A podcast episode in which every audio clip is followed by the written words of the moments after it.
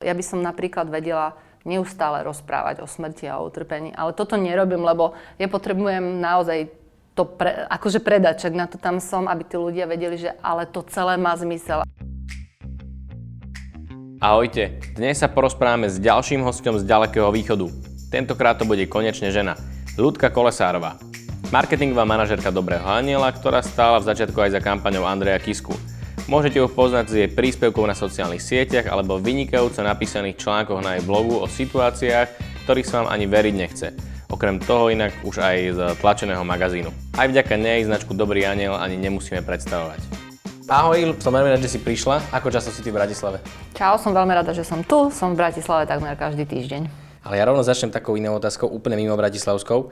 Ako to robíš, že si stále v tých Tatrách? Že to, ja viem, že teda bývaš pod nimi hneď, ale ja mám pocit, že si non-stop v Tatrách. Strašne ti to závidím proste. Tak, mám to rada, mám to blízko, vieš. A vlastne to je jediný môj relax. Nič iné také nerobím, len práca, rodina a Tatry. No a to ja sa to tak pýtam ľudí, že čo im dávajú teda tie hory, lebo ja viem, čo dávajú mne, lebo tiež asi pred 3 rokmi mi z toho trošku tak akože preplo a teraz hľadám, že to je skoro až ako droga, že keď tam človek začne chodiť, tak akože to potrebuje vyslovene, že každú voľnú chvíľu. A čo to dáva tebe, alebo ako, keby si to mal niekomu že predať, ale že opísať, že čo ti to prináša, tak ako by si to odprezentovala? Tak hlavne hory nie sú tam, kde sa 200 ľudí postaví do radu, aby čakalo na nejaké umelecké dielo z ľadu napríklad. Čiže a to všetko ostatné je potom to, že no, pre mňa je to hlavne, že tam nie sú tie ľudia asi a že je tam veľmi veľa krás, absolútne estetických zážitkov, úplne takých mega. Ja nechodím do galérie a do takýchto inštancií, takže pre mňa je to o estetike, o úplne nádhere. No a pri tých ľuďoch, lebo ja tiež vyhľadávam, ja napríklad mám radšej rohače práve preto, že v rohačoch je pre mňa menej ľudí ako v tých veľkých Tatrách, v tých vašich, rohače sú naše a tie veľké sú vaše. Sa stretli dvaja lokár patrioti. Ja mám ešte otázku na to, že vždy, keď príjem do Tatier, tak sa tam strašne akože buduje, robí sa a v niečom nechcem povedať, že mi to páči, ale v niečom to akože že rešpektujem, že asi to k tomu nejako patrí. V niečom sa mi to nepáči, lebo niektoré tie veci sa mi nepáčia, niekde mi to príde, že sa to tak skomerčneva, že už tá cesta naspäť akoby nebude. Aký máš ty pohľad na toto, že ako sa vlastne tie Tatry teraz vyvíjajú? Zatiaľ mi to neprekáža v zmysle zásahov do prírody, asi až tak, ako to prekáža ľuďom, ktorí tam raz za čas prídu a hneď kritizujú, že tam bolo niečo zničené. Lebo tá revitalizácia síce ide pomaly, ale ide a ten turistický ruch sa rozvíjať musí, lebo tam je, to už je taký ten región, čo z ničoho veľmi iného asi žiť nemôže. Čiže toto mi až tak neprekáža, prekáža mi skôr to, že sa to smeruje to na segment ľudí, ktorí majú viac peňazí, cudzinci a domáci, akože naozaj sa niekedy až urazí, by som povedala tým. Takže toto mi tak prekáža, že to teda nie je pre bežných ľudí často. A keby si mala niekomu akože opísať Tatry zahraničnému, že prečo sú Tatry zaujímavé, tak akože čo by si povedala, čo je tá ich výhoda, že oproti Alpám? To je tak, ja sa to tiež pýtam ľudí, ktorí tam chodia, ale na to zaujíma. Ale pre mňa je to akože na malom, relatívne malej ploche všetko. Všetko od rôznych druhov rastlín, vegetácie, zážitkov a naozaj, a pritom vyzerá to, že to je malá plocha, ale tam sa môžeš nachodiť až na smrť, vieš, akože, čiže, ale naozaj v Alpách som nebola, vieš. Takže. A čo je najkrajšie z tých Tatier? Ešte to musím nejaké promo spraviť niečomu, čo podľa teba najkrajšie? Najkrajšie z tých Tatier je také, ak by som to mala predať, tak nech si niekto vylezie na jeden štít a má ten výhľad taký, hej. A už je samotné to také fučanie, chodenie je pekné, ale to nepredám. Takže vyskúšať aspoň jeden štít. Každý je dostupný podľa mňa človeku, nemusí mať nejakú špeciálnu kondičku a potom zažiť ten výhľad a už potom to ide. Už to ide. Dobre, a teraz s tým iným teda témam. Tak známa si hlavne cez ten Dobrý anjel, ale čo bolo pred Dobrým anjelom? Pred Dobrým anjelom som žila v Košiciach a robila som pre jednu nemeckú firmu. Budovali sme tú nemeckú firmu, my sme prišli aj zo zahraničia vlastne tu žiť, ale nezávisle od toho som hneď na to začala jednu nemeckú firmu budovať od zápisu v obchodnom registri až po jednu veľkú prevádzku, výrobu. Obchod sa odohral väčšinou v Nemecku a také developerstvo by som to nazvala. A už keď to potom bežalo, tak už to bolo také, že už som sa nemala čo veľmi učiť, už ma to nebavilo, tak som začala robiť tam projekt manažera pre jeden produkt a marketing zahraničný. Tam boli všetko medzinárodné vzťahy. ale stále ma to ťahalo teda od istých Košíc, no tak som odišla. Odkiaľ zo zahraničia si ty sa vlastne vrátila? Z Nemecka. A nemčinu tie že jazyky, že ty si v tom vlastne veľmi... Ja nemecky viem plynule a možno, že na ten proste zaostáva trošku angličtina. V tom, ako dohovorím sa, rozumiem, čítam texty, pozerám videá, ale nie je to tak ako nemecky. Určite by si našiel toľko chyb, že by ťa hlava bola. Ja viem akorát, wie viel kostet diese Spaß a entschuldigen mir bitte, ich habe meine Hausaufgabe vergessen, weil ich in Krankenhause war. To som super, zo školy prešiel. A teda tá prvá vec s Dobrým anjelom, že pamätáš si, že ako to vôbec celé vzniklo? Že čo to bolo? Že sa na inzerát prihlásila? Alebo že...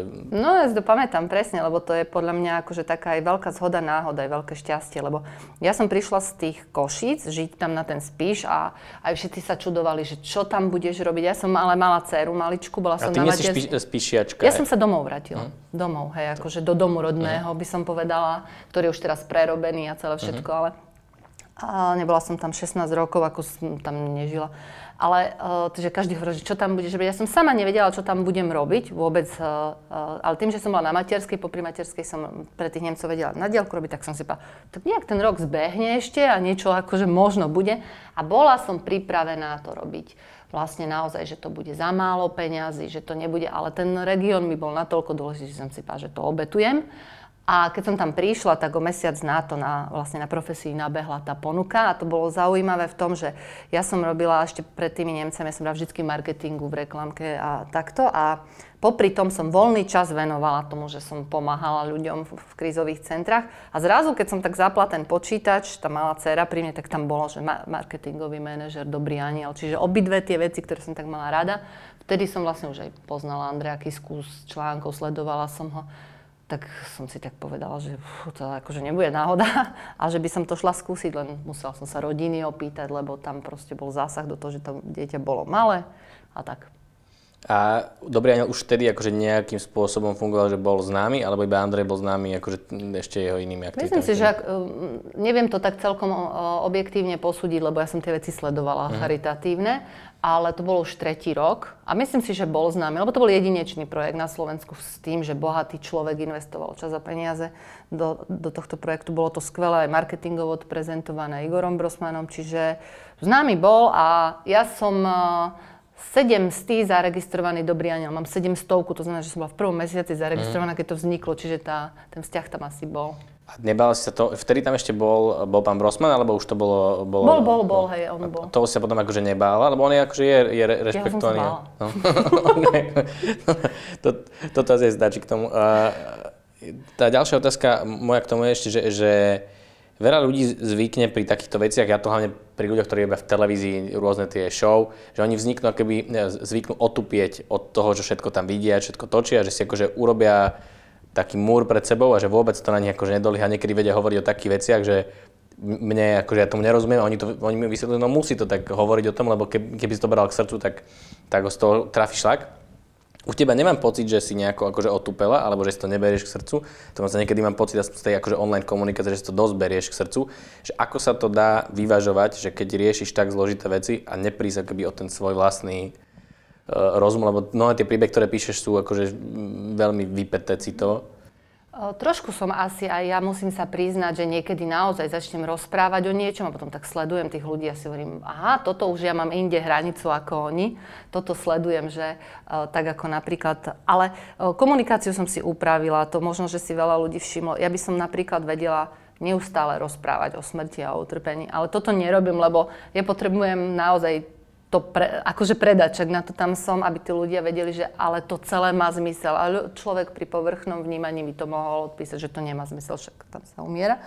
Čiže mám aj ja to, že rozprávam o témach, o ktorých naozaj iní nehovoria. Ale na druhej strane nejak také rôzne také nástroje využívam na to, aby... A zároveň ale zasahuje ma to hlboko a niekedy ale rozmýšľam, že som 2 mesiace, 3 mesiace neplakala. Som ja v poriadku? Normálne si tak zanalýzujem, že nestalo sa mi to už, že už som ako stroj, ako tí lekári v tých najťažších profesiách. Že... A mám na to nástroje také dobre celkom. A to som, nehovorím, že som to odpozerala od Andreja Kisku, ale teraz spätne si uvedomujem, že robil presne to isté. A to je napríklad to, že aby sa zo mňa nestal stroj, tak ja si celý jeden deň zrazu už to cítim, vyčlením na to, že si sadnem len na tie žiadosti, na tie listy a si ich čítam a vtedy akože úplne inak. Zrazu nie si manažér, zrazu nie si niekto, kto potrebuje niečo predať, ale normálne žiješ s nimi tie životy.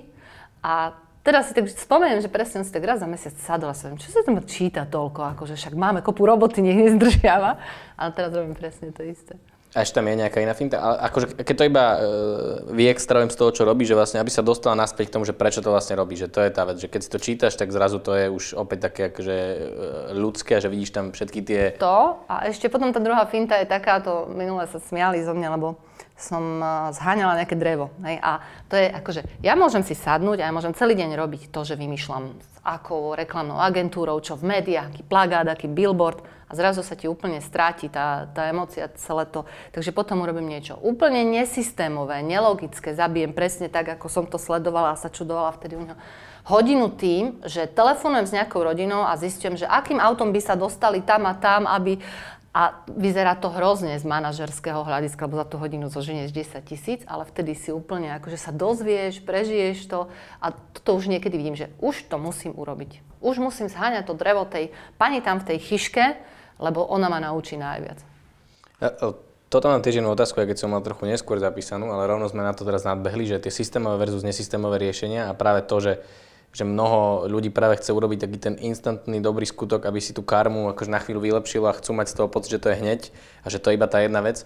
Ja som zachytil, myslím, že práve teba o tom hovorí, že to nie je práve že to správne riešenie. No z toho sme my na prašky. Tak, ale mám pocit, že niekedy si ty teda uletíš v tom, že však ten prípad toho blogu, ktorý bol tak akože úspešný teraz s tým drevom a tak toto sú tie dôvody, že chceš keby aj ty urobiť taký jeden... Chcem byť bližšie k tomu celému, zažiť to viac. Otázka je, že či to chcem, aby som vedela potom robiť efektívne svoju prácu, ale či je dobré napríklad, a toto je taká veľmi zaujímavá téma, že to tarovanie šatstva, hej, že vypratala som si skrine, aby som si tam dal niečo nové, ja som taká strašne prísna v tomto, ale pritom naozaj niekto iný to nemá, ale dobrý skutok je, ak vyjdeš na tú ulicu a stráviš tam pol dňa a sa díváš na tých ľudí a rozmýšľaš, že tento by to mohol byť a skúsiš ho prípadne ešte odsledovať, nadviazať s ním komunikáciu a pomôcť mu. Je to veľmi ťažké, málo kto to dokáže, ale toto je ten dobrý skutok. Nie vytriediť šaty, ktoré nepotrebujem. Hej? A to je presne, keď jeden čas sa dávali šaty do charity a ľudia boli strašne pobúrení, lebo oni chceli vtedy potvrdenie, že boli v čistiarni. A až to bol ten dobrý skutok, nie vypratať si skrývanie.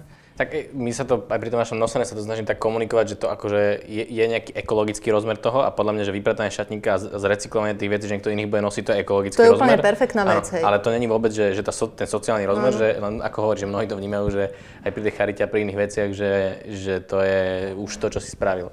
No a teraz, keď to niekto počúva a on chce pomáhať a niekedy aj on má teda potrebu akože sem tam urobiť aj takýto nesystémový krok, tak to je v pohode, hej, že by si napríklad pri tých daroch, že teraz je kopa, napríklad Medzi nami, myslím, že sa volajú, oni robia na Facebooku také akože silné príbehy a ja im skoro vždy, akože keď si dočítam ten príbeh, tak im... A oni v databene mali občianske združenie, tam písali tie príbehy, hej. No a teraz akože na Facebooku tiež aj majú to už aj online a u nich tiež neviem, či to mám považovať za systémové alebo nesystémové, ale že ja keď si to prečítam, tak akože to... Ľudia sa radi dotknú konkrétneho príbehu. Toto ja niekedy hovorím, že ten dobrý anjel má šťastie v tom, že napriek tomu, že ľudia sa nedotýkajú konkrétneho príbehu, ty nevieš, že dnes pošleš tých 10 eur tej Aničke, o ktorej si včera čítal, že má taký úspech, lebo inak naozaj úspech spočíva v tom, že človek reálne toho človeka možno, že ešte aj stretne, ktorému pomáha, čo my nerobíme úplne. Ale je to dobrá vec, ale vždy je dobré, keď sa niekto ako keby venuje energiu a čas, že sa zamyslí, že čo môžem urobiť, aby to malo efekt a aby som prípadne niekomu nenaložil ešte robotu, hej. Že, alebo bežne sa nám stáva tým, že sme akože taká silná značka, že nám niekto napíše, nedá si tú námahu, že naštuduje si, čo tá organizácia robí, ale napíše nám, že toto a toto chcem a teraz a my nedokážeme ho oservisovať s tým dobrým skutkom, ale zároveň ho nechceme odbiť, lebo je nám to poprvé ľúto, po druhé ho môžeme nahnevať, lebo veď on chce robiť dobrý skutok, to je taká vysoká škola diplomácie. A úplne najlepší by bol skutok, keby ešte 3 minúty si venoval v Google tomu, že ktorá organizácia je na to najlepšia. A keby si mala niečo, teraz nemyslím len tým ľuďom, ktorí chcú pomôcť, ale aj tým ľuďom, ktorí sa už angažujú nejako a snažia sa akože pomáhať iným ľuďom, že im keby si mal niečo poradiť, že ako to robiť zmysluplnejšie, lebo je mnoho tých organizácií, mnoho ľudí aj okolo mňa, s ktorými sa stretávam, že jedna vec je tam práve toto, že systémová a udržateľná pomoc, lebo kopa projektu akože vystrelí a ideme to robiť, len to, ak to nie je nastavené udržateľne, tak to akože vykape a je to škoda. A druhá vec je, že tá neprofesionalita výrazná v tých mnohých združeniach, že si akoby neuvedomujú, že sa to dá robiť oveľa lepšie, profesionálnejšie, funkčnejšie a s tým súvisí práve tiež tá udržateľnosť.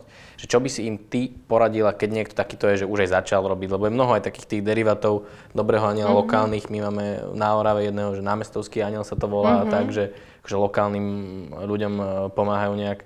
Čo by si im odporúčila? Námestovský anjel bude podľa mňa super, to akože nejak tak som možno, že ja začínala, tak kto nemá čas a nemá energiu, ale má peniaze, nech si nájde naozaj toho, komu dôveruje a kto to vie robiť efektívne a dobre, nejakú organizáciu a dávať. Kto má čas a energiu a ešte aj chuť sa dotýkať tých problémov, tak ten môže robiť také veci, ako si spomínal. A pre mňa je najideálnejší scenár, aby každý, kto má to, ten drive to robiť, si našiel jednu rodinu, ktorú si v problémoch, ktorú si vypípil, ktorej sa venuje. Pretože ja mám pocit, že tu na možno, že 1000 ľudí bez problémov prípada jedna takáto rodina, ktorú keby sme uchopili, tak sa tam potom deti môžu dovzdelať, rodina potrebuje, to nie je o tom, že potrebuje peniaze často, ale že potrebuje vedieť, na ktorý úrad má ísť. Čiže taká tá adopcia jednej rodiny, keby sa toho chopil každý 1000 človek, my tu nemáme problémy. A s tými odmietnutiami ty máš nejakú skúsenosť? Lebo ja sa vždy tak akože, že keď mám pocit, že niekto už príde s tým, že chce tu pomoc, a keď ja viem, že ten krok už robíte vlastne obrovský, tak akože v kľude, ale že bojím sa toho odmietnutia, že ja akoby za niekým budem chodiť, či ho neurazím tým, že mu ponúknem tú pomoc, alebo že mnohé takéto faktory, ktoré tam prídu, že kde to zväčša zastane. Na toto je tiež nejaká vec, ako to odkúkať, že kto aj tú pomoc chce, lebo to je tiež taká vec, že niekto môže potrebovať, neznamená, že ju akože príjme. Akože na niektorých ľuďoch to, akože ja už idem do extrému. Vždy si myslím, že ešte je tu stále dosť najprv takých ľudí, na ktorých to je jasne vidieť, že tú pomoc potrebujú. Že sú napríklad opity na ulici, čo akože zase chce chuť toho človeka, alebo že sú to matky, ktoré vidí, že chodia s jedným špinavým kočiarom, v ktorom je dieťa. A tam sa dá, akože tam sa nemusíš rovno opýtať, či potrebuje pomoc, ale alebo ideš.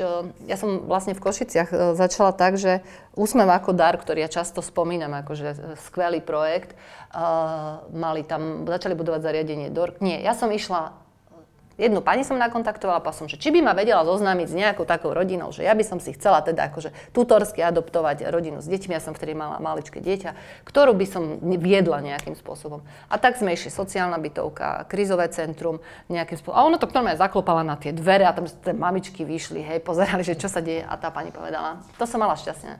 Toto je taká pani Ľudka a ona by chcela nejakým spôsobom vám pomôcť, tak akože oni vytreštené oči a vytreštené oči. Ale nejak to začalo, som zistila, že každý z tých ľudí potrebuje pomoc. Nehanbí sa za to, ale ty musíš vedieť ako na to, lebo sú to ľudia v rôznych krízových situáciách, ktorí kadečo vymýšľajú a musíš mať aj trpezlivosť a mať ich rád, lebo väčšina ľudí a tej pani som dal to a ona to odniesla do záložne, môžem ja to kašľať. A ja by som to možno v tej situácii odniesla do záložne. To sa treba naučiť takéto veci, no. Čiže klopať, zaklopať na dve. Ale ak som správne rozumel, že nebáť sa ani toho, že tam akože nejaký prúser v tom bude, hej, lebo oni sú v tak krízových situáciách, že nečakáš, že to bude fungovať, že ty to robíš proste preto, že chceš to skúsiť. Musíš mať tú vôľu a potom ti aj odnesú tvoje prvé rádio, ktoré celý odhodlaný kúpiš, to ja poznám, že konečne budú počúvať hudbu a na druhý deň už tam nie, lebo je v záložni, hej, a cez to sa musíš prehrísť, lebo nevieš, v akej situácii oni reálne sú. Ja som sa takto mal rozhovor s Braňom Kožuchom, on je od vás Popradu, robí s drogovo závislým, ja ho robil a ja som sa pýtal, že koľkokrát im akože odpustí to, že urobia niečo podobné, že to je podobný prípad, že koľkokrát im ty necháš odniesť to rádio do tej záložne, až kedy si povieš, že to nemá zmysel? Nemôžem povedať, že to je do nekonečna. Hej, akože nemôžem. V určitom momente pre zachovanie duševného zdravia už aj, ja viem, ale trvá to veľmi dlho, respektíve nie. Skôr takto by som povedala, trestem.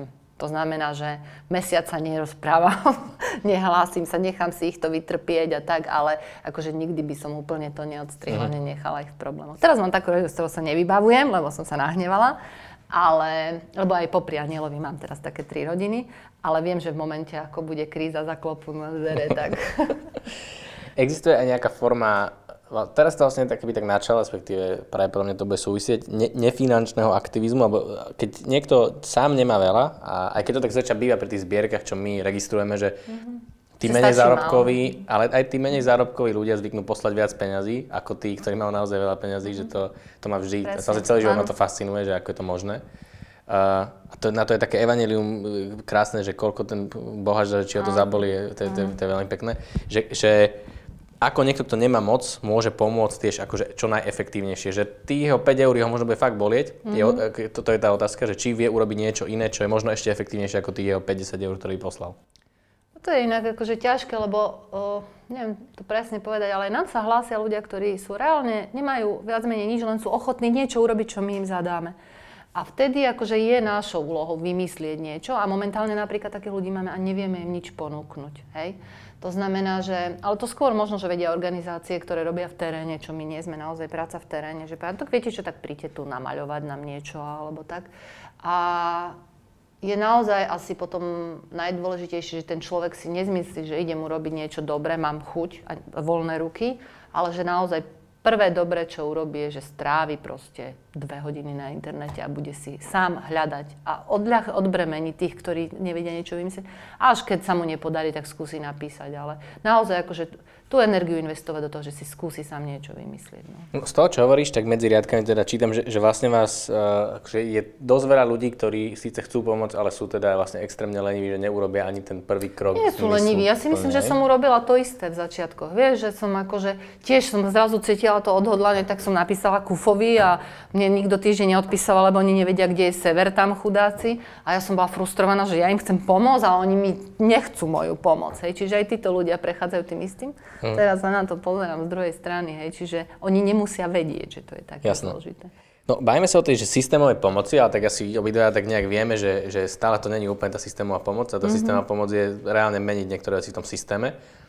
Ja keď som si iba tak akože čítal, že v tých rozhovoroch akože to vždy s tebou sklzne k tomu Anielovi alebo ku Kiskovi a že sa ťa vlastne nikto nepýta na to, že v podstate ty si, a toto poviem možno dobre znieť zle, ale že ty si vlastne veľmi dobrý produkt, akože, že vieš veľmi dobre písať, vieš veľmi dobre rozprávať, proste dobre vyzeráš, máš za sebou dobrý príbeh, že sa dá tiež niečo akože postavať, že plánuješ aj ty nejakú svoju politickú kariéru, lebo si myslím, že z toho, akože čo ty zažívaš, že asi nikto nie je viac naštartovaný na to tie veci naozaj akože zmeniť. Najprv k tomu produktu, že vlastne, ja som veľmi dobrý marketér inak, vieš, takto, akože aby, mňa niekedy aj mrzí, že niekto, mňa už dali Ľudka Charita a nikto ma nedal, že Ľudka Marketing, hej? Toto máme ale tú ja otázku, akože tu, lebo ja si pamätám, ako si sa strašne nejak nahnevala niekde, keď vlastne pri Kiskovi, že strašne to začalo potom, že komplot, ale sa zabudlo na tú robotu, ktorú ste vy urobili na začiatku. Ja si pamätám, že vtedy si sa na to, ale mne to prišlo veľmi sympatické. Som sa vyrúčila na Adama určite niekde. Hej, ale bolo to super, niečo sa mi to strašne páčilo. Že to, áno, no ale to som myslel v tom celom balíku, lebo podľa mňa to, že niekto vie komunikovať a sám seba vie akože už trošku editovať, že čo povie, ako povie, tak to môže byť veľmi funkčné pri tom politickom marketingu. Že toto si zvažovala niekedy? Zvažovala som, lebo to tak príde. To prídu aj ponuky, aj proste ti to tak, ako to aj Andrejovi tak nejak vyústilo prirodzene, tak ty zrazu zistíš, že to je tak obrovská spätosť medzi práve tým tretím sektorom a tou politikou, obzvlášť v našej oblasti, vidíš všetky tie diery a všetky tie veci. Takže samozrejme som zvažovala.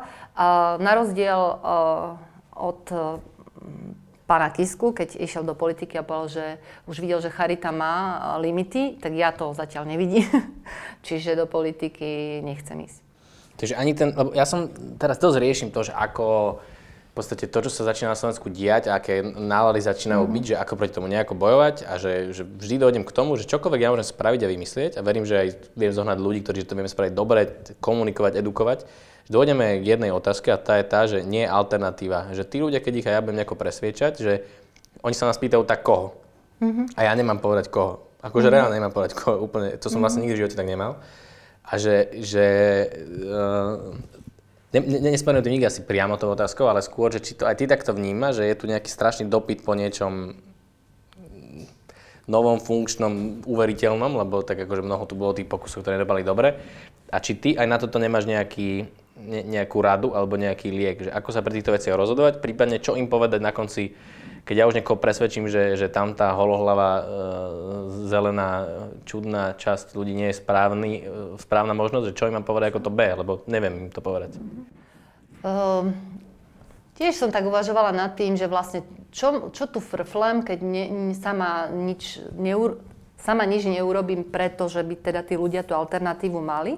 Na druhej strane si myslím, že možno práve ja v charite niečo robím preto a že nech nejaký iný si to ide tam do tej politiky chudák zlíznuť a že bude mať moju plnú podporu, ak mu budem dôverovať a z toho boku robím všetko preto, aby teda sa im zadarilo. A veľa som to v sebe riešila, ale naozaj som prišla na to, že možno ja ten priestor na rozdiel od ľudí z biznisu mám, kde môžem tú spoločnosť zmeniť, takže budem fandím každému a obrovský majú rešpekt predo mnou, keď akože vstupujú do toho sveta, lebo je to tam teraz naozaj strašná stoka a je mi ľúto aj každého, kto teraz je slušný v Národnej rade, to akože si tam stráviť tie hodiny, musí byť hrozné.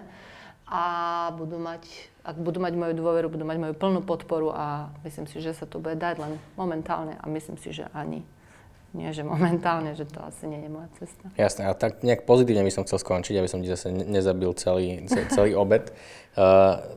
Že teraz sú také ako dosť negatívne, človek môže vnímať mnoho vecí, ale zase na druhej strane, že sú to taká kopa menší veci, ktoré začneme brať veľmi rýchlo ako samozrejme, ale že to Slovensko sa podľa mňa mení akože v niektorých veciach míľovými krokmi. Že veci, ktoré boli nepredstaviteľné a poviem teraz z nášho pohľadu pri tom Slovensko Digital, že ľudia akože a firmy budú posielať peniaze, že sa tá téma vôbec otvorí a že zrazu niekto nás bude počúvať alebo bude nútený nás počúvať, že veci, ktoré boli nepredstaviteľné, tak sa dejú. Že či ty tiež tak pozitívne vnímaš nejakú tú zmenu na tom Slovensku a čo by tomu ešte podľa teba mohlo pomôcť? Vnímam veľmi pozitívne ľudí, ktorých som spoznala, aj vďaka Dobrému anjelovi, aj vďaka tomu občianskému aktivizmu. To sú pre mňa úplne nové veci, by som povedala, za posledné roky, že sa osobne stretávam s tými ľuďmi a vidím v nich obrovský potenciál. A presne je to Slovensko Digital, keď si spomenul. A myslím si, že tá diaľ cesta presne vedie. Že to je presne to. A ktokoľvek nemá tú odvahu, alebo nemá ten know-how, akože IT know-how, alebo čokoľvek, môže len drobnú vec urobiť preto, aby podporil tých lídrov, lebo krajina potrebuje lídrov, to každý človek potrebuje, akože nejaká skupina ľudí potrebuje lídra a my máme tých lídrov momentálne nie všetkých úplne akože košer a je to také, že kto viac zakričí, za tým ľudia idú.